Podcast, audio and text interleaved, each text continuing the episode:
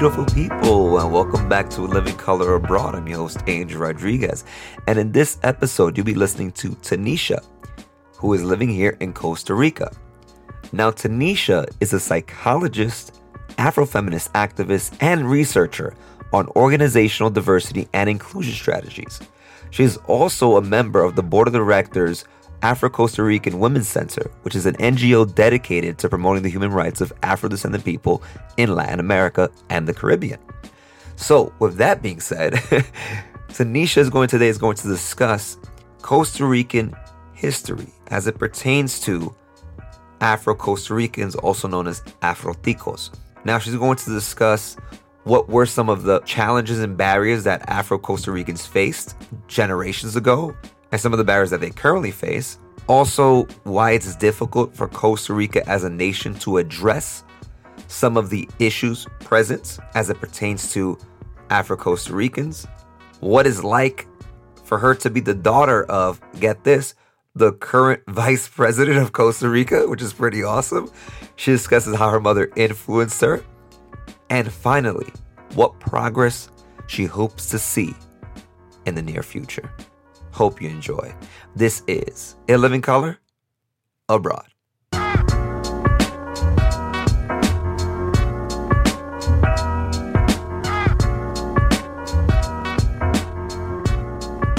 All right, Tanisha, welcome to In Living Color Abroad. How you doing? I'm doing good, Angel. How are you today? I'm good. Thank you. Thank you for asking. Is it raining where you are right now? It's like raining very lightly. Uh, it might as well like stop in the next few minutes. But yeah, it's been trying to rain today. It's it's sort of transitioning from the dry season to the rainy season Yes, it here in. Costa Rica. Unfortunately, it's summer right now in Costa Rica, and that rainy season hits every day when it comes. But all right, let's get right to it, Tanisha. Please tell our listeners a little bit about yourself.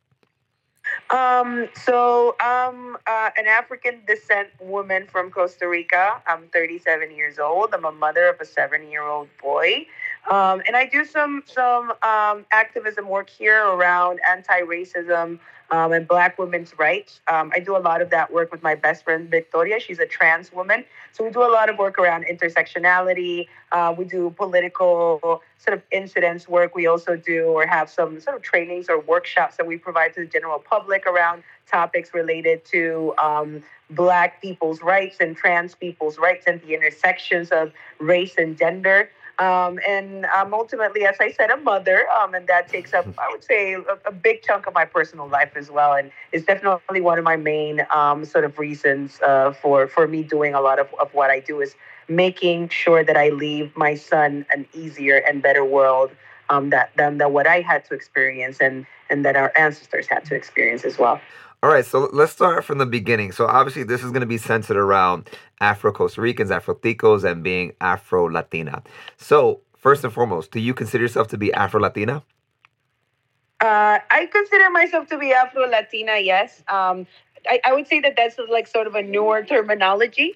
Um, I actually, I actually like, you know, I started listening, uh, you know, a lot more about, you know, Afro Latinidad over the course of the last few years.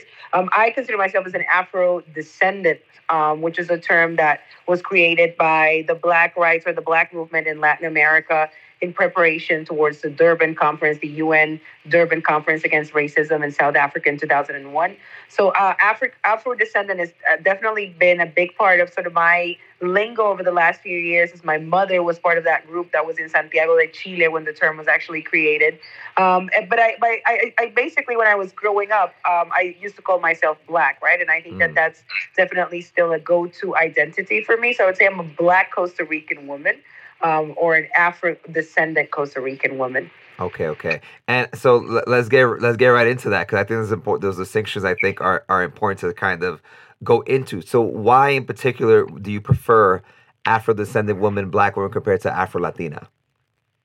Um, well, I do think the Latinidad is is been uh, an identity that has uh, definitely been cemented on white supremacy um, in in a lot of senses, right? So, mm. um, a lot of people think that because this is Latin America, that white supremacy or racism does not exist here as it does in the United States. That's definitely not the case. This sort of Latina identity prioritizes um, the white and mestizo components above definitely the black and indigenous components, and it's sort of been a way to erase. Um, you know the, the real lived experiences of, of black people and people of african descent in latin america it's also been like co-opted a little bit i've seen people that are not um, you know that you, you can easily identify as being black um, uh, sort of adopt that that identity. So um, I feel like you know that's that's sort of like a, a big a big box where a lot of things can fit that not necessarily represent me, and that's why I don't mm. really like try to refer my identity back to Latinidad as a concept overall. Interesting. Okay, that's that's that's good to know. Wait, do you go by Afrotica or no? Would that be something that also? Oh, Afrotica is fine. Um, Afrotica is fine. And then again, if we get like get really like you know deep into it, I'm like I don't really know like that the Costa Rican identity defines me that well. Mm. Like I'm mm. Afro Caribbean as well, mm. and I would definitely say I'm Afro Caribbean. But I think the Costa Rican, just the nationality, just gives you some specificity as to what the story could be, where the heritage comes from. So right, I like right. I, I, say like Afro Costa Rican is, is definitely something I identified before Afro Latina, but even the Costa Rican identity, right? There's a complex relationship with Black people and, you know, just the nation states and, um, you know, sort of um, uh, making sure that we are uh, so redefining ourselves from a national um, identity perspective, right? Which many of the times the national identities have been constructed either appropriating our cultures and erasing sort of again our lived experiences, or basically uh, erasing us as a whole. So even the national identities are hard, but I, I definitely you know would, would want to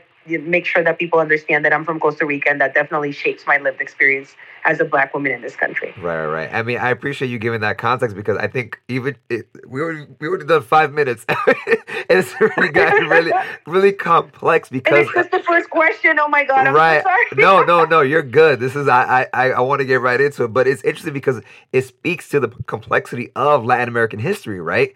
And and these different identities that again like some like you said some people might co-opt. Even myself as a latino right I, I i, consider myself to be latino but i would be i would never say that i'm afro latino right because there's certain aspects of me that someone doesn't view me as being black. So if i was to like use that term as afro latino i feel i'd be co-opting the experience that i don't have which is what it's like to be a black person in the United States or Latin America. You know what I mean? So I definitely understand uh, where you come from as far as that is concerned. So, all right, so let's go back to the beginning. At what point in your lived experience, like you said, growing up, did you not just identify as I am a black woman, I am of Afro descendants? What was it that you said this is going to be a part of my identity because this is like obviously the forefront based on my experiences with other people that might not look like me? Well, and, and I always actually, it's even in my bio, I always refer back to my family because uh, as a mostly black family on my mother's side, the just the discourse around racism and black pride, et cetera, was very prevalent when I was growing up. I think my grandparents understood that, you know, when my uncles and my mother would go out, you know, into the world, into school, you know, into just having those relationships with other people outside of their house, um, that this would come back to them as you know something negative, right? So they would be easily identified as black, and that that would be used sort of like a weapon against them. So they did their best to sort of give us an armor against that. And they built up our identity as Black people as something to be proud of, as something that was to be considered beautiful. So I definitely say a lot of my activism today is definitely, you know, due to the way that I was brought up. And I always remember um, my my in my grandparents' house, my uncles and, and aunts and, and my grandparents and mother waking me up to see Nelson Mandela get out of jail in the early 90s. And I was just a little girl. I was maybe six or seven years old at the most, but that was an important part of, you know, our family um, sort of story, right? So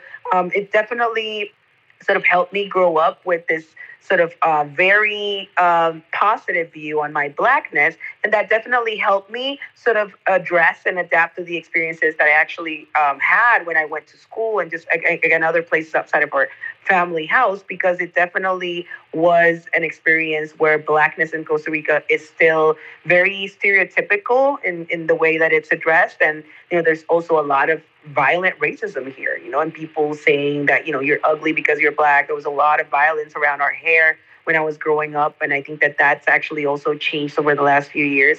Um, but that definitely helped me again not find out that I was black, um, you know, due to an experience with racism. But it was always something that was um, part of my identity and that I was brought up to be sort of happy, joyful, and proud about.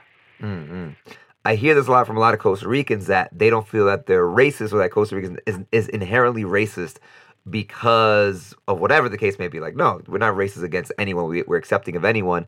But in my opinion, in living here and knowing that the predominantly black population lives in one side of the country, I feel like it's easy to say you're not racist when you don't interact with people that don't look like you.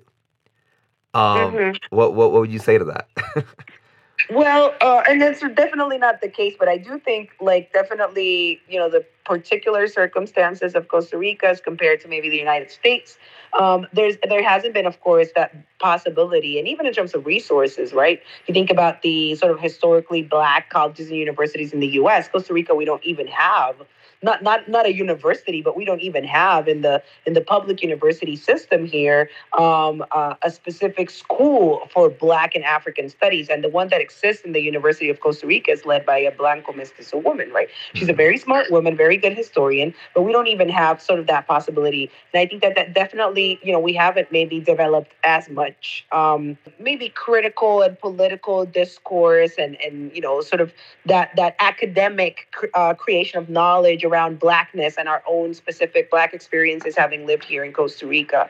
Um, so we still find, and I still get invited to talks uh, asking this question: Where um, is there racism in Costa Rica? Right, and I've sort of made up my mind that I would stop accepting those because I don't. I think we're way past that question. Mm. But there's definitely this sort of you know thing around Costa Rican identity as a very peaceful country, as a country you know where everything is very sort of hot, happy and kumbaya, where people feel exactly like you know that oh, and then that means we don't have any racism. But it's you know you just have to talk to anyone outside of the main sort of racial ethnic group here, which are the white mestizos. You have to talk to any indigenous person, any black person, any uh, Asian descent person, and they'll definitely tell you about their experiences with racism and basically all aspects and parts of Costa Rican society, right? So I think it's just, you know, definitely different experiences. And even if you're sort of an, an, American migrant coming to Costa Rica, your experience is about to be very different than that of a native Costa Rican and especially a native Black Costa Rican. So there are a lot of things that you may not be able to see firsthand, but are definitely there. And, you know, they definitely speak to a culture where um, if we don't have a violence that's as evident as the one in the US, we definitely have tons of sort of that more covert, um, symbolic, um, kind of, you know, uh, very ongoing um, kind of violence that, that exists uh, over people of color and Black people in particular. Right. And I think that's the biggest uh, piece right there that I feel that a lot of Costa Rica and other Latin American countries, they use the United States as a comparison. Like, oh, but we're not them, so therefore it's okay here. And because you said racism is a spectrum, it's not just violence, right? It could be symbolic violence. So you said co- covert racism, right? Um, whether it's in the professional setting or whatever the case may be. Uh, so I definitely feel like the the uh, La- countries in Latin America try to use this kind of comparison to the U.S. as like a cop out to, like you said, not address their own you know racism and their own history. Now let's go into that Costa Rican history. I actually saw recently uh, like a 20 minute documentary made by uh, University of Costa Rica, UCR, about the history of Afroticos, and I did not know a lot about it. So, can you trace your own uh, generational like history?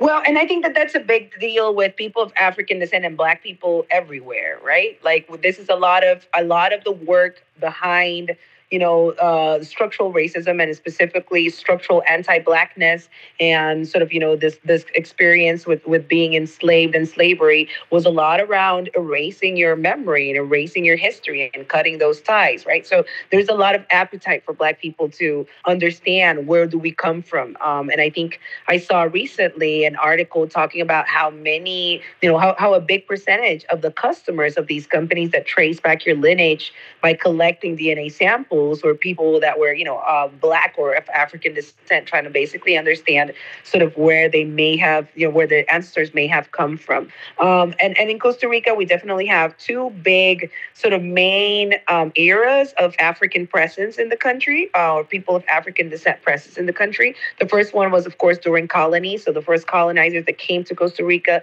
came with people of African descent, and there was sort of like a very early, you know, uh, uh, population of people of African descent that started being born in Costa Rica. Some of them were enslaved, some of them were free people and had sort of a prevalent role in our society. But that first sort of colonial era of people of African descent coming with the colonizers, and definitely the slave trade being present here. So although Costa Rica did, was was not uh, one of the you know important ports where people were uh, um, uh, were being uh, enslaved or arrived while being enslaved. We definitely had you know Panama, which was a big uh, a big piece of the um, African slave trade to to the Americas, and then some people also coming from the northern part of the con- uh, continent, like Mexico, right? So there was mm-hmm. definitely you know enslavement here, and that was definitely in our laws when we were uh, one of uh, the Spaniard colonies. And then there's the second phase, which is the one that people recognize the most, which is the arrival of the Afro Caribbean workers in the context of building the railroad here, and that started around 1870, 1880, right? So that that's what most most people recognize as a black um, sort of heritage in Costa Rica. Those people came here again to build the railroad. Most of them thought that they were going to go back to their own um, countries. Most of them came from Jamaica, but there were also other countries in the Caribbean that you know had an important presence of migrants here. Um, and and you know they faced a lot of uh, structural violence here and state violence. They were unable to buy land. They were unable to become to be citizens. Even their you know their their descendants that were actually born here. And I always like to say when my grandfather grandfather was born in 1935. He was born in Costa Rica, but he had to opt for Costa Rican nationality, which was not granted to people that were um, mm. uh, of Caribbean descent. And then a generation later, though, his daughter is the first vice president of Costa Rica, right? So it's definitely uh, uh, a, a, big so you, change. Your, your mom. Short... yes. okay, so you just dropped the bomb right there. Your mom is the vice president of Costa Rica. Yes, she is. Um, but that, that, that's definitely also part of you know what, what has motivated me to do some things over the last few years. Um, it's her example as well. Um, but it's definitely you know a situation where you see a, a, big change in a few years. But we can definitely you know some of these things that we think only happen in the U.S. right segregation and you know some of that state sanctioned violence that was very clear. We had that here as well, right? And you know black people here only were able to vote um, after 1948. Um, so that's definitely, you know, a short time if you consider that there are plenty black people that are still alive today that were born before that time and, you know, that had to face, again, all of that state sanctioned structural anti blackness that the country has never addressed, you know, in, a, in an honest fashion. That's, that's good to know. That's, that's good to know. Now, pulling back this layer, you, you said your mom is the vice president of Costa Rica, which is pretty cool. I never spoken to anyone whose mom or dad was of anything of a country, so that's kind of awesome. So, what would you say? And obviously, you growing up, right, seeing your mom obviously rise to this office. What would you say are the biggest differences in how you experienced being an Afro descendant, right, in in Costa Rica to now at this moment? What are some big differences you've noticed in the way? Costa Rican society has changed in their perception in the way the the relationship between uh, Afroticos? Uh, that was a deep question. I'm not sure like how to answer that. Um, but it definitely like it's changed. But I would say so. So the realities of being the daughter of the vice president here in Costa Rica, just so that I can like like de- demystify that a little bit, right? Uh, it's very different than that. You know, you would be if, if you were, say, the, of course, the daughter of the vice president of the U.S or for that fact, you know, a, a, variety of other countries.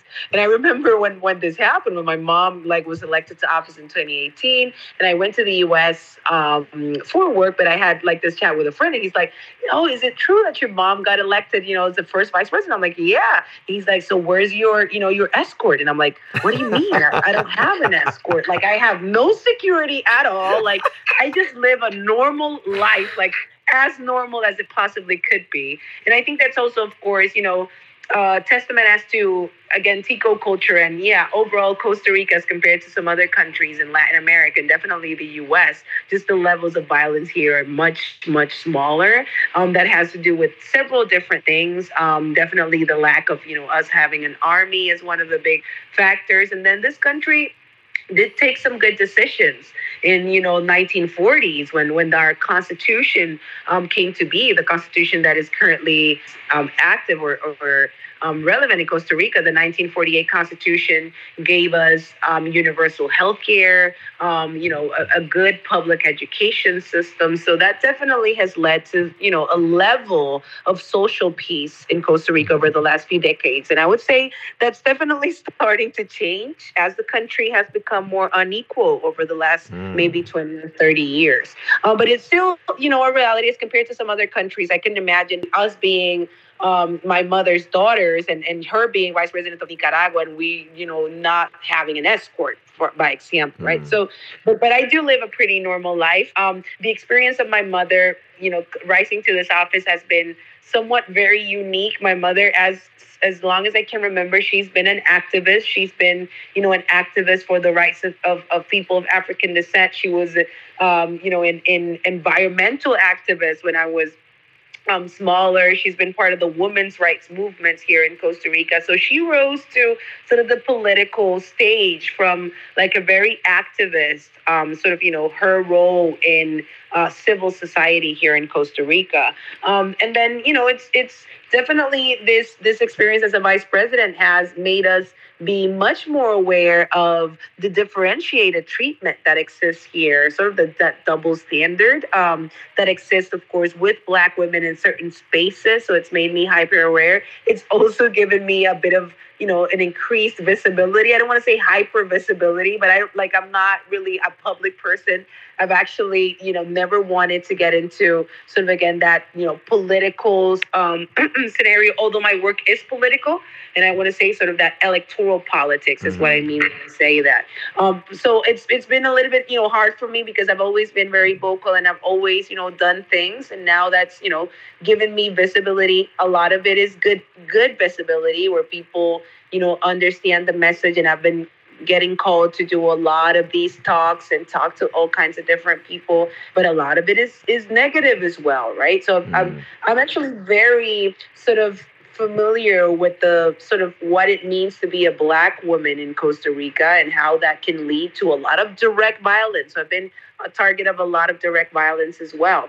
Um, but it, I wouldn't say it's. I would say I wouldn't say it's. It's not to say that there hasn't been a lot of progress, and and I see a lot of this through my mother. She's of course 21 years older than I am. And she does say that there's definitely a change from, you know, when we were growing up and when she was much younger in uh, at least uh, sort of the knowledge or even interest in these kinds of topics, right? I remember in 1996, they hosted the second Afro Latin American and Afro Caribbean Women's in, um, Summit here in Costa Rica. The first one was actually in the Dominican Republic, and and that's when when when when they started talking about you know Afro Latinidad or being Afro Latin American women. Um, but when that happened in '96, it basically happened without you know any kind of notoriety. And now, every 25th of July, which is the International Day of uh, Afro Latin, Afro Caribbean, and Women of the Diaspora, you know, there's a lot of movement on social media and a lot of people talking about it. And that's their work. I've been able to see in my lifetime wow. how that work was very, you know, very sort of ignored and very uh, erased in, in sort of you know the, the main social political etc discourse here to it being a well-known very important um, sort of you know celebration right now and something that people talk about right? Even having these talks around afro latinidad afro descendientes all of these terms really you weren't hearing um, you know as as as you are now 20 25 years ago. And that's their work right? So i get to be in a really sort of privileged position where i'm able to see that sort of upfront so i do see the progress happening uh, although we can't wait for it to you know to be much more than what it is. But we definitely right. seen some progress um, over the last few years. Right, right, and and so again, I don't want to harp too much on uh, you know your mom being the vice president, but I am curious in terms of Um, so again, she she rose to this rose to this office, and you said she's you've seen the progress that she's done before she was even vice president. Is she the first uh, black vice president in the history of Costa Rica? She is. Okay. How? What kind of way? Because obviously, as people of color and as black people, this has to be a way. And you know, obviously, you, obviously, you're aware of Kamala Harris being the first black vice president in uh, the United States, right? Woman vice president. And there's this weight I feel on people when they're the first of anything that you have to now have the door open for the people behind you. So in, in your talks with her, do you feel like there's like a weight or pressure of like I gotta make sure that people that look like me, I've I've opened the door, I've set a path? Mm-hmm. Well, there's and that works, I would say, in two ways. It's it's kind of bittersweet in a sense, um, because as the first, you always have, of course, a lot more you know you're basically erupting into a space that wasn't built wasn't designed for your presence right? And that has there's a lot of um, sort of hardship that comes with that. Um, and I've seen that way up close with my mom. She was the first vice president, black vice president, black woman vice president, of course, and the first black and woman um, minister of foreign affairs here for her first year in office.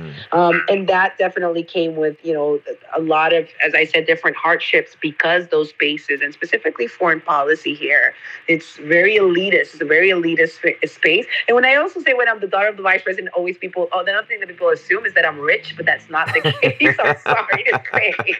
So, you know, even those components, though, you know, around uh, sort of that class component and what it right. means. Um, but it definitely, you know, I, I, I see, I, again, I've seen up, up close sort of the hardships that come by or with being the first one. But then I've also, and I, I and I, of course, know this from my mother, they, the historic responsibility is always going to be there, right?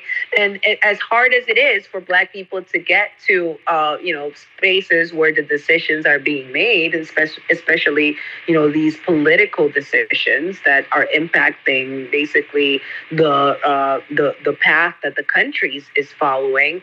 Um, there's a responsibility that that she's always uh, identified with as as you know. This comes with me doing something for people of African descent because it is very hard for people of African descent here. So it's right. not accepted that we get here and don't do something for our own peoples. And I think that that's what she's done over the last few years. Costa Rica has definitely had a very prevalent space when it comes to um, the international arena when it uh, and and and and uh, the rights of peoples of African descent. It was a motion of uh, from Costa Rica and the Costa Rican government directly with the influence and leadership of my mother to bring forward the possibility of having the International Day of People of African Descent that was approved um, uh, unanimously by the UN General Assembly. Um, the the Permanent Forum for People of African Descent, again another um, sort of uh, motion from Costa Rica that was approved by the UN General Assembly. So all of these things are going to stay around even as she lives uh, uh, leaves office in the next few months. I must say I'm excited for that. um, but you know, there's there's definitely again this it, it's definitely again something that you know she's um, she's definitely done in terms of making sure that she is doing something and representing as best as she can the interests of people of African descent. But again, it is also very hard. And also the sort of the demands, right? Even from your own community, your own right, population right. come from being the first. People expect you to be able to solve all kinds of things that you may not be able to solve. Right. So there's definitely, you know, nuances behind being the first. Right, right, right. No, I just think, I mean, I think that's awesome that, and I think actually, now that I think about it, I think she was actually in the documentary that I saw. she was talking about Afro Ticos and the Descendants history. Um, but yeah, so anyway, all right, now shifting a little bit. Now, because I don't want to, for those that are listening, I don't want to do a blanket on, like I said, Afro Latinidad or or Afro descendants all over Latin America because there is nuance, right? It's not just all the same. Even the history of Costa Rica is very different to the history of the Dominican Republic, for example, which where my family's from, and I'm a little bit familiar with the history of DR. So I want you to take us into the to the Tico psyche because for the Dominican for Dominicans, there's this prominence of black people in the sense of you go to the capital Santo Domingo, which is uh, I think millions of people there, way more than San Jose, obviously, like probably twice the size of population of San Jose. And the moment you arrive in the DR, you see blackness. You know what I mean? When people come to San Jose, or and when they go to the most, you know, Guanacaste, they don't necessarily see that. So they feel like, oh, Costa Rica is not a quote unquote black country. but that that looks different in Dominican Republic. You mentioned Panama, right, and, and different Belize, right, and Cuba, obviously Havana. So there's th- these places are are prominent black spaces, and obviously in Costa Rica. Predominantly, these people live on the Caribbean coast, right? Limon, like you said. So, take us in the psyche of of of Ticos as to why, in my opinion, and in speaking to people that are not Afro-Ticos, they seem to distance themselves, whether consciously or subconsciously, from the Mhm. history of Afro descendants. hmm Well, they distance themselves in some parts of it. They just, in other parts, it's just plainly erased. But um, just going back to the history, right? So when Costa Rica got um, its independence, we became independent from Spain as Central America. So you know we were part of uh, you know the Central American Federation. Um, and when Costa Rica actually decided to become an independent nation or republic, which was so that happened in 1821, right? So we basically uh, last year we were celebrating 200 years of, of independence from Spain, but we weren't really an independent nation in 1821. We that happened in the 1840s. And when that happened, there was a very concerted effort by the Costa Rican authorities um, in, in, in to make sure that the Costa Rican identity as a singular nation from Central America was built on this notion of us being different from the other countries in Central America. And a lot of that difference was cemented on us being different because we were white and because we were homogeneous. So, you know, we didn't have maybe as an important of an indigenous population that existed as it did, in force in Guatemala and some of the parts of, you know, northern Central America. Mm. Um, and that gave us the possibility of having or constructing this this notion of Costa Rica as being a very white country. That whiteness and you know sort of racial and ethnic homogeneity also gave us you know the possibility of being a very peaceful country. So all of these things around us being peaceful, um, and you know, and, and you might have heard this before, but um, a, a few of the very important Costa Rican folklore songs from those early years talk about us being a Central American Spain, right? It's all very Eurocentric Mm. this construction of nation that happens in these uh, early years of Costa Rican uh, uh, existence as a nation.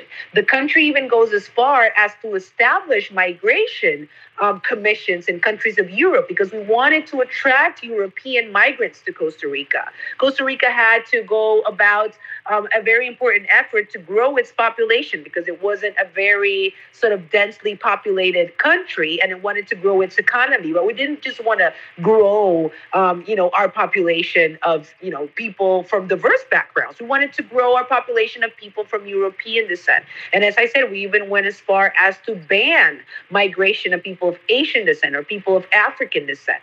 So it, it definitely is a very important part of our, I would say, construction of national Mm. identity here in Costa Rica. Um, that we are a white country. We are the whitest in Central America, and even you know whi- a very white country if you compare it to other countries in Latin America. Right. And then the black people only exist in the Caribbean coast that they came to build the railroad and they basically stayed there. However, if you look at, you know, most of the things that Costa Ricans consider traditional or typical Costa Rican culture, those come from the Pacific coast of Guanacaste. And Guanacaste was one of the first places that was uh, that had an important um, uh, number of a population of African descent. So if you look at a lot of that folklore, um, that is heavily African uh, uh, um, descended, right? You look at the marimba, this percussion instrument that's part of a Costa Rican um, sort of national identity that's an African uh, um, uh, um, instrument. If you look at the way the typical um, Guanacaste dances are, people stumping their feet, those are all very African cultural components. Mhm. But those were basically whitewashed to be, you know, accepted as part of Costa Rican, you know, as part of the Costa Rican sort of national identity uh, uh, um, uh, context. And I think it's it's still, a, you know, a thing where Costa Ricans don't really accept that those parts of our culture are also black and are also of African descent. And that the only thing we see as, as you know, being African descent um, or having African descent um, influence is the culture of in Limon, right? Right. um, and and it's still we still have a lot of uh, people asking you if you're an Afro Costa Rican and they see you anywhere but Limon. The first thing people, a lot of people ask you is, "Are you from Limon?" Right. This is one Right. of the most common microaggressions here, micro racisms that we experience, and it's this ne- necessity to put the blackness somewhere else. Right. You have to be Mm. from somewhere else. We have to be able to pinpoint where you are, where you came from, because this blackness can't be from us. It can't be Mm. ours. Um, and I think that there's a lot, you know, to deconstruct there still. Oh man. You're just dropping gems, Tanisha. I'm just this, this is for those listening. This is history lesson, right? This is a, the best history lesson you could get free of charge from Tanisha, right here. This is just. Uh, I mean, I'm just trying to take this all in. Sorry, give me a second. there's a lot. There's, there's so much there to unpack, right? There's so much there. You said this concentrated effort to construct Costa Rica in this way of being peaceful, like you said, and that's why on and when I speak to people that visit Costa Rica. And as me, I'm a quote unquote foreigner expat, right? I'm from New York, Dominican heritage.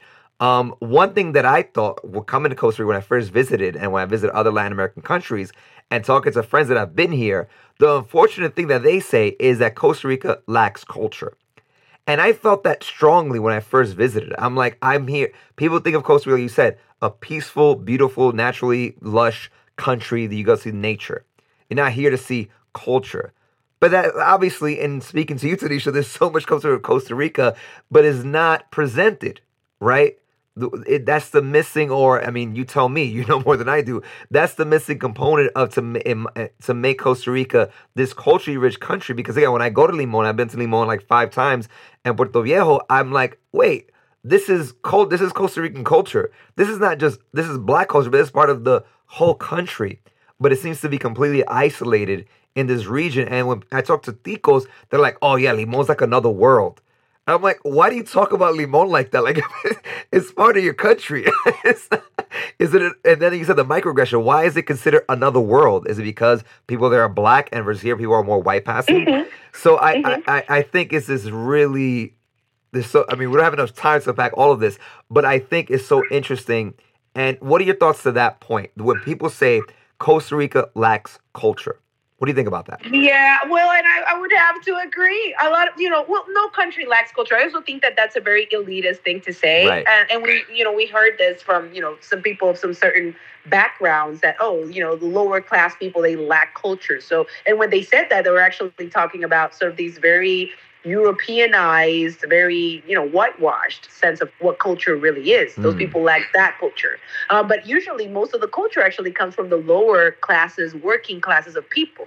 Um, and in that sense, Costa Rica does have a lot of culture, but it sort of struggles to accept it, as you said, right? So a lot of the really strong cultural components that the country could sort of, um, you know, uh, uh, uh, take as as its own, and you know, make make sure that we find pride in that, that we learn that, that we, you know, even sell that from from a, a, a tourism perspective, they're just generally not accepted as being part of Costa Rica because we are still very embedded in trying to sell this very whitewashed, very you know Europeanized, this Central American Switzerland um, version of Costa Rica. So it's hard for people to accept that, and we definitely see a lot of the structural violence that happens to Limon through state-sanctioned abandonment, right? So Limon definitely has um, uh, lower um, indexes in, in you know many of the things that that that that that are related to the quality of life that people there uh, live right? So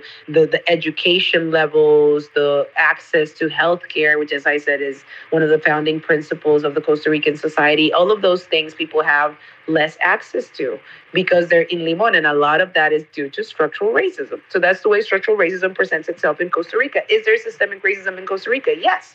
You Mm. can see it in the census. You can see black people are, um, you know, uh, have higher levels of poverty, have higher um, unemployment, and even getting those those those um, numbers was hard for us because um, sort of this again notion of the, the general homogeneous Costa Rican identity. We had to struggle with um, the National Census um, Institute here to accept to even have a question around, you know, asking people to self-identify. When they did, they bulked the mestizo and white category into the Mm. same because they did not want to see the reality, which was even though we know that most of the Costa Rican population is mestizo, most of them identify as white.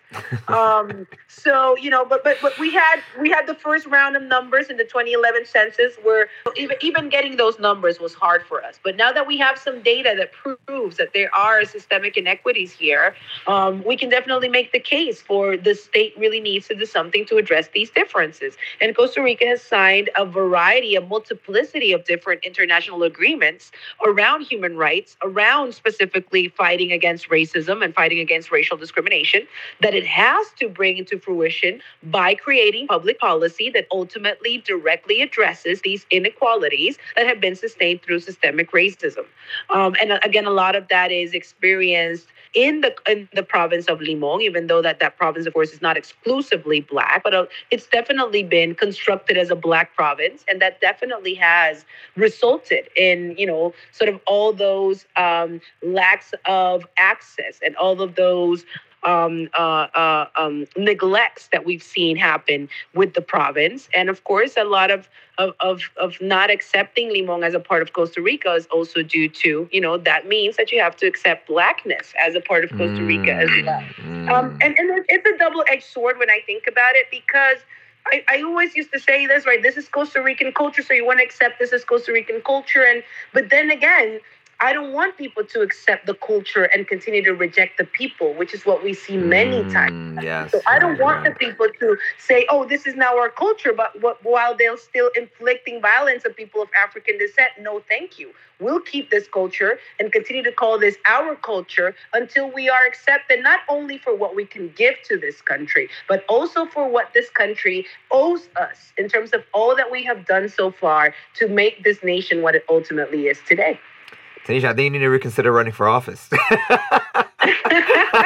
People keep saying that though. That's People not- are like, "Oh, aren't you gonna follow in your mother's footsteps? You have what it takes." I'm like, "I'm really not interested. You That- would be surprised." That sounds like a good speech to hear. How I'm saying in front of. oh man, no, I mean again, I, I- but this is why, Tanisha, I'm really grateful for you being on because, as me as a foreigner and being that I'm American, right? I'm Latino, but I'm still American, right? I have I have that part of me, that American culture, that Dominican culture, and being here, I recognize that I hate to say, it, but kind of instantaneously, the difference between the white passing Latinos and Ticos versus the Afro Ticos, and how the white passing Latinos view the Afro Ticos in the way they spoke about them, and like I said, the microaggressions and this the very common like, oh, I can't believe you just said that.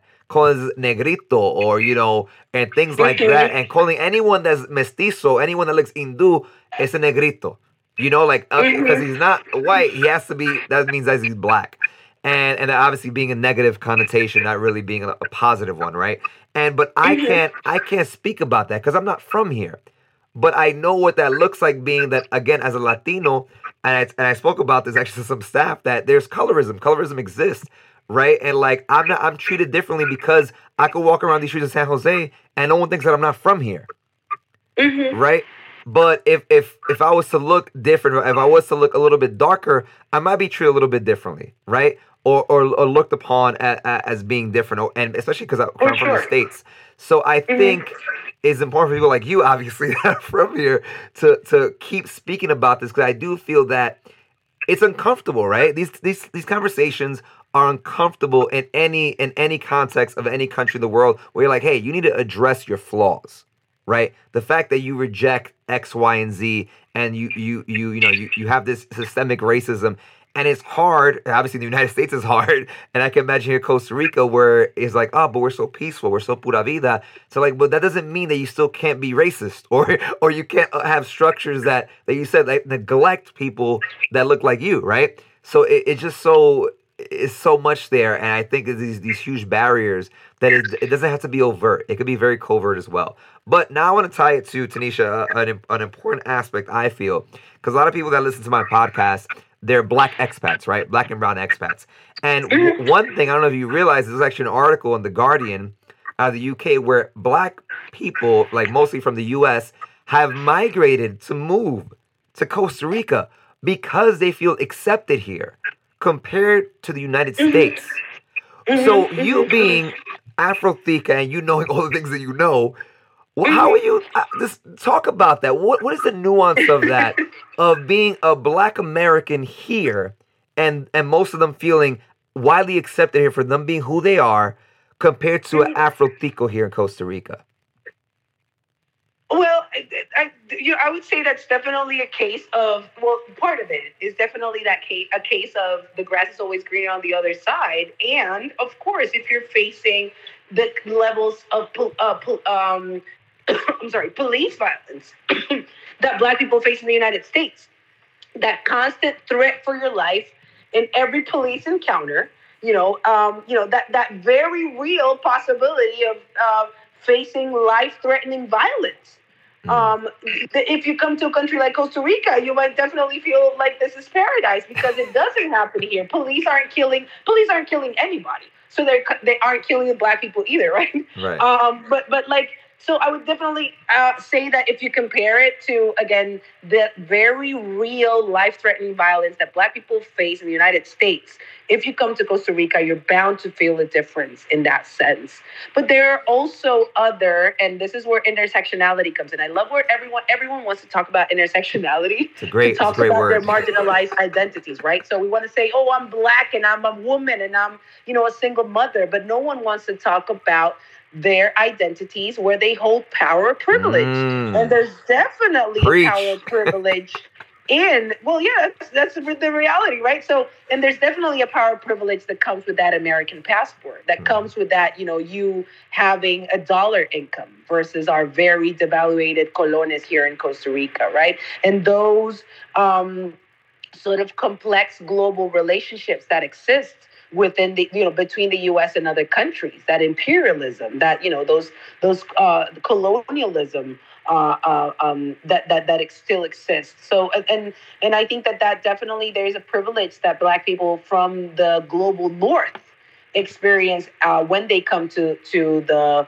to the global South. So that that definitely is also a part of it, right? Um, but I would say that their experience as a black person here is still not going to be the one, you know, sa- the same one as as a white American would have here they will Mm, right. still definitely experience the racism that black people um, that that black people experience here as well, and that's also experienced in you know i- i- police encounters and the way the police will treat you and the way that you'll be treated when you go out to you know the supermarket and where you, or where you're out in a shop you'll see the people following you around as it would happen in the united states right so all of those things around black identity you know, being something that's global in that, you know, anti blackness is truly something that's experienced around the world, and you're bound to find some of that here as well. Right, right, right. I mean, you, you said it perfectly right. Like the privilege that we hold. And that's one thing, thankfully, I would like to say that most of my guests are very self aware, whether, you know, they're black or brown, is like you said that blue passport. I had a guest tell me, Tanisha, that he was living in Abu Dhabi. Shout out to Brian, black black male. He says, I never felt more American before in my life. He's like, I'm Mhm. American here before I'm black. He's talking about this this hierarchy, right, of like of social construct, right? And it's and it's so interesting, and and, and obviously here, like I said for myself, I'm Latino. I might be marginalized in certain aspects in in the United States, but here because I am American still, right? I speak uh, American English. There's a certain level of privilege that I have because of that, and Mhm. because uh, uh, because I could just you right me- meander in in the San Jose and not be looked up or, or looked twice at right? And because, like you said, the dollar that that that we make, so it's just so interesting. And yeah, there's just so much. And unfortunately, we're running out of time, but There's a lot of layers to these there's a there's, a, there's so many there's so many that we need a part two. I clear we need a part two. All right.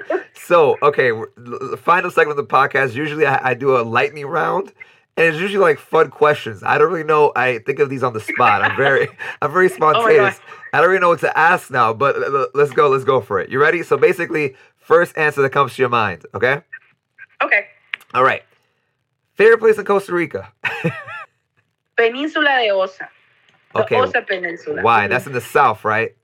Yes, that's the song. And oh, and, and I'm, I'm sorry. Like maybe make sure that the Costa Ricans don't hear this because of course black people are gonna be like, didn't she just say Osa Peninsula? She did not say Puerto Viejo or Manzanillo. What is up with her?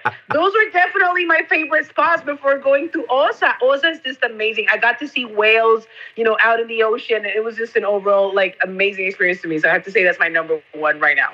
All right. Um, yes or no question. Will you will you run for office in the future? no.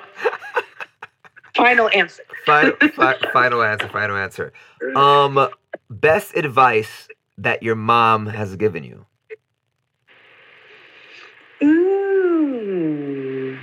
Best like advice my mom. She, my mom has given me so much advice. Like it's hard for me to. uh, but I would say best advice my mom has given you. Um, oh, oh, this is this is this is a great. But she took this from from Chinese philosophy, anyways. But this is this there's this thing that she says all the time, and it's when you're walking. It's she says it in Spanish. So I'm just gonna try to translate it as best as I can. When you're walking with the masses, stop and think. That's that's that's a good one. That's a that's a really good one. Yeah, it's a very, it's a very good one. We go by that. So. Um, what are you? Uh, this is gonna be a hard uh, one-word answer, or tr- but what are you trying to? What's like the number one thing you're trying to teach your seven-year-old son? to to be proud of who he is, but be gentle with others. Hmm. Hmm. That's powerful, right there. Um. Okay. Last lightning round question. Hmm, I gotta I gotta make this a good one. What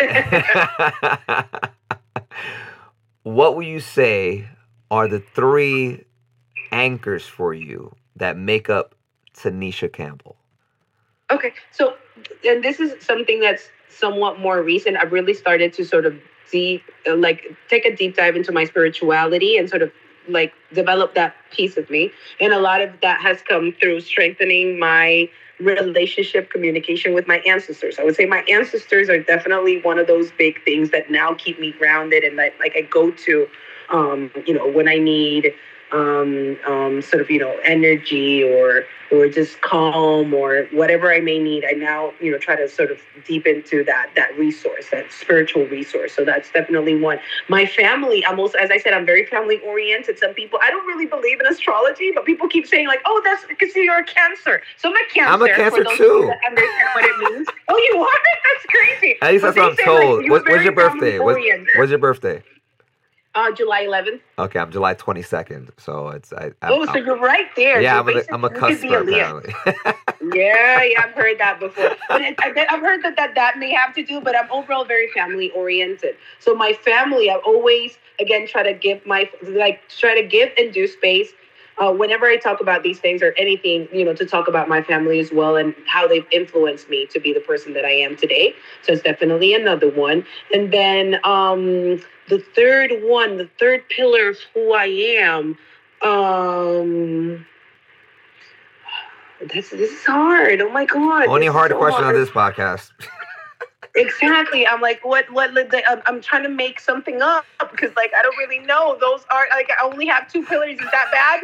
like, does it need to be three? Like, Strong, two is better. I, I don't know. I don't know if that's symmetrical. I don't know, but that's fine. Two is fine. Okay, good. Thank you. Thank you. That was getting too hard for me. All right, final, final question. Not, not lightning rounds. You have about the last thing. Basically, I'm going to ask you on the podcast. Um, what would you like to see now? Again, you said your, your mom is finishing office in the next couple of months. There'll be a new, new administration right? It might be obviously good or a bad thing depending on who you ask, who wins. Exactly. Um, what would you like in relation to again Afroticos, Afrodescendientes, right? Afro descendants, and mm-hmm. how people view blackness in Latin America, and in particular Costa Rica. What would you, mm-hmm. Tanisha, mm-hmm. like to see in the near future? Let's say two two to four years, right? Which is a presidential term, four years. What would you like to see in the next four years in Costa Rica to to better this relationship with their own culture, right? With with Afrotico culture. Um, so actually just let it process uh, with other African descent um, organizations here to create sort of these list of petitions for the next incoming government. And a lot of that had to do with basically not losing, we weren't asking for much. It's just basically not losing some of the progress that we've had here over the last couple of administrations. There's definitely, you know, been some progress. There really isn't anyone within um, sort of the the um, uh, institutionality of the state here that is devoted to safeguarding, defending, and just overall positioning the agendas and, and, and needs of the population of African descent. And the last two governments did create a position um, for that, although you know it was a non-paid position, but that definitely we don't want to lose some of those spaces that we've won. So a lot of it is going to have to do with you know making sure that we don't lose those again those spaces that we've sort of earned over the last couple of um, governments. We re- definitely want to see more affirmative action. So Costa Rica just signed an affirmative action law for people of African descent the government is obligated to prioritize people of African descent um, in uh, hiring uh, within um, you know, the public sector, or the government, um, until we reach 7%. So, according to the last census, the um, percentage of population here that self identified as African descent was about 7.86%. Mm. So, we're asking for that 7%. So, we want to make sure that that happens. But I would also like to see more affirmative action. So, Costa Rica has an affirmative action for women's uh, law where, you know, we are are the we are obligated to have at least 40% of women in eligible positions to Congress and and and you know other positions of of um, of public public election officials. And I would definitely want to see that extended to people of African descent. We've definitely been underrepresented in that sort of you know political decision making space. I would love to see more people of African descent in media here in Costa Rica. All media here is very white mestizo. So we had a very famous news anchor that was in one of the sort of main uh, um, uh, uh, channels here, but that stopped a few years ago. And now, if you look at the news, it's basically all white people, uh, and and same in all of the productions, you know, in in Costa Rican television. So I definitely like to see diversification and more black faces when I turn on the TV. I I understand that representation is not a, an end goal in itself, but it definitely is something that's important, especially for the younger kids to be able to basically, you know, open up their imaginations as to what they can be. So we want to see black faces everywhere. That's definitely something that I would love to see more of here in Costa Rica. Um, and I would definitely want, you know, people to um, accept their responsibility in reproducing the harms of racism. I think, you know, it's very important people uh, understand that we've all been brought up in a racist society. We've all been educated to reproduce racist stereotyping and harm harm. Um, and and and you know, it's it's not helpful when people just say, "Oh, I'm not a racist," right? Like this is something that's above them or or uh, beyond them. Um, I would love to see more people in Costa Rica accepting responsibility for those historic and and, and systemic violences that are inflicted um, towards people of African descent here, so that we can start seeing, you know, and changing some of those attitudes that are still um, again, harmful or hurtful, and that make up um, a, a, harder lived experiences for people of African descent here than you know the experiences of the general um, Costa Rican population. So I definitely want to see people again accepting that responsibility, um, and that's the only way that we can sort of work towards that change that we need to see. Amazing. I, I have one final question. I lied. Uh, I just thought of it as you as you were speaking. I'm like, wait, I, I need to get this in. Now you mentioned Costa Rica, right? This is we're talking micro one country.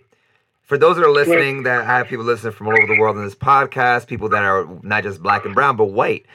Why does this matter, right? I, I, I, and I and I asked this question because in speaking to a colleague, she said, "Why are we making this such a big deal when we're talking about Afro-Tico history? Like, make why are we making this a big deal?" So why does this matter? This this idea about celebrating and promoting, like I said, affirmative action, blackness. Af- why does this matter in the macro sense? You said how why in the mm-hmm. micro, why in the macro sense? If you could say this in a few sentences, as I know it's going to be hard. That's hard to do because Elijah's asked a lot there. But why does this matter at the end of the day? Why is this important? Well, it's important for the country. So even when we talk about women's participation, right? So why do we want to have women? And and and I told you, like my daytime uh, work is around um, sort of talking, no, creating. I'm, I'm, I do not talk myself, but I create conferences where people talk about how to be strategic around the way that they manage people in companies and organizations. And why do companies want to do that? Why do companies want to talk about diversity and inclusion? Right? It's not because they like they want to be nice. It's not like they really have stakes in the fight against racism. It's because this ultimately leads to innovation, leads to engagement, leads to more profit, um, and you know leads to more efficiency. So we definitely want to make sure that we are um, uh, uh, taking all the perspectives, all those skill sets, and all that value that comes from making sure that Black people are included and represented in all facets of social life. Um, and, and, and everyone wins when that happens, right? Black people are a great source of creativity. We're a great source of, you know, specialized knowledge. Even some of this discourse that I'm sharing with you has been widely adopted, say, by feminism, right? Feminism now talks about intersectionality as it being a big deal. That came from a Black woman. So the level of analysis that Black people bring to the table is unparalleled because we have some of those experiences and that, you know, we're able to speak about and from. Um, so I'd say everyone wins when, you know, there's uh, a more equitable, uh, a more inclusive society. And I, I, I, now I don't like to talk about inclusion as much because most of the times when you think about inclusion is really including us in systems that are harmful or that were created, uh, you know, to work against us. So I think a lot of the systems really need to be rethought, redesigned, and abolished. Uh, but we do, you know, when we think about inclusiveness and just being able that being able to know that everyone has a seat at the table, it definitely is something that's you know going to be for the greater good of society as a whole and of you know countries as a whole and of the region of Latin America um, as a whole. But it's also important because we are people, we are real people, and our experiences should matter as much as you know as as the next. And I think a lot of it in the last few days where we've seen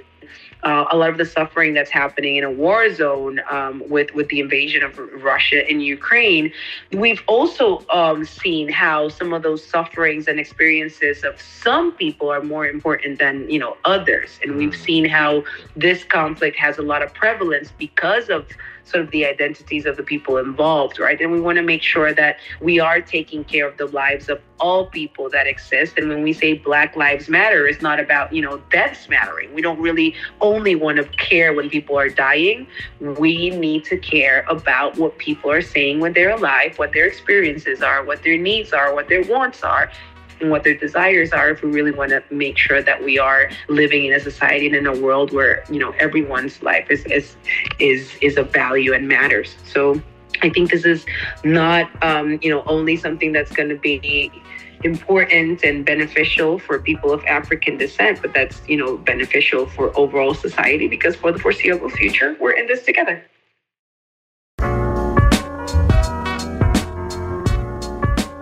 Hope you enjoyed that episode with Tanisha. I most definitely, definitely did. Um, she is a beacon of knowledge, and I think that was very apparent. And all the wealth of information that she had at her disposal and and, and graciously shared with me free of charge. Because she definitely charges for these types these types of talks. So I definitely appreciate her doing that for for uh, for me and for all of you listening. And yeah, I mean, for those that have listened to my podcast before, many of you listening now, I know have listened to many episodes. And if you're here for the first time, hello, welcome. Um, but this is uh this is important to me, not just in the context of Costa Rica, but just in the context of the things I care about, which are diversity, equity, and inclusion, which she has, which she mentioned. Um, and these conversations are important and is important for, like she mentioned at the end, for all of us to have, not just some of us, not just those that feel marginalized or those that have privilege, for, for all, every person to have. And that was important for me to hear, honestly, because at times myself, I feel uncomfortable to say certain things or to talk about certain things because of the perspective that I might bring and because of my background, right? As many of you know, I'm born and raised in the United States but I'm also have Dominican heritage. My parents immigrated from the Dominican Republic to the U.S. So I have what someone called, I don't know if I'm going to use this term, but you know, a hybrid, kind of this hybrid culture of knowing what it's like to be American and also knowing what Dominican culture is like. I, I understand some of the cultural aspects of Costa Rica to some degree, but some of it rubs me the wrong way, to be frank. Oh, as I guess having the perspective I have from, you know, growing up in New York City and the mindset that I just have when it comes to certain things and issues that uh, Tanisha mentioned. And so I have a hard time like walking this fine line, I feel, and I'm, I'm sure other foreigners, expats, whatever you want to call us, could relate to this of should I speak up about this? Am I coming at this from a, an elitist or Western perspective? And I'm not appreciating the nuance or the perspective of those that live here and are from here. And I think that's important as well. Even though I agree with Tanisha's point that we all should speak up when we see injustices, right? Or see things that we might that rub us the wrong way. I think there is nuance to how we speak about those things and how one could be perceived uh, when speaking up about certain topics. And it is important, and, and I say this again, I'm saying this, all of you listening, but I'm saying this for myself as well. I have to catch myself sometimes to make sure that I don't come across as someone that's lecturing others, but rather trying to understand their perspective and hopefully they understand mine as well. I don't want to come across as this person that the way I think is the right way, and therefore you should adhere to this. I think there, there there's a that could become problematic, especially in the space of international schools when you have uh, foreigners slash expats and locals communities interacting with each other. You can have very uh, divisive um, relationships in that kind of way without you even realizing it. So I think we need to be careful in the way we approach the topic, but it needs to be had. The conversation needs to be had to begin with. So again, I appreciate Tanisha so much for this for having this conversation. An hour is not enough time for this, and I also hope that from this conversation, people realize not just obviously in Costa Rica, but all over the world, that when discussing marginalized groups, when discussing quote unquote minorities, that we're not othering the group.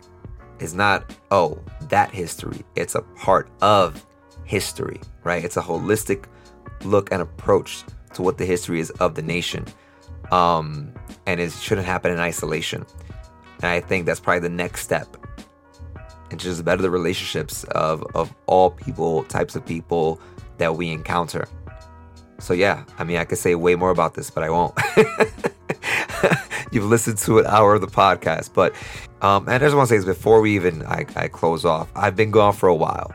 I'm, I'm aware of that. If those listening, um, it's uh, you know, to be quite frank, I go through as any human being does.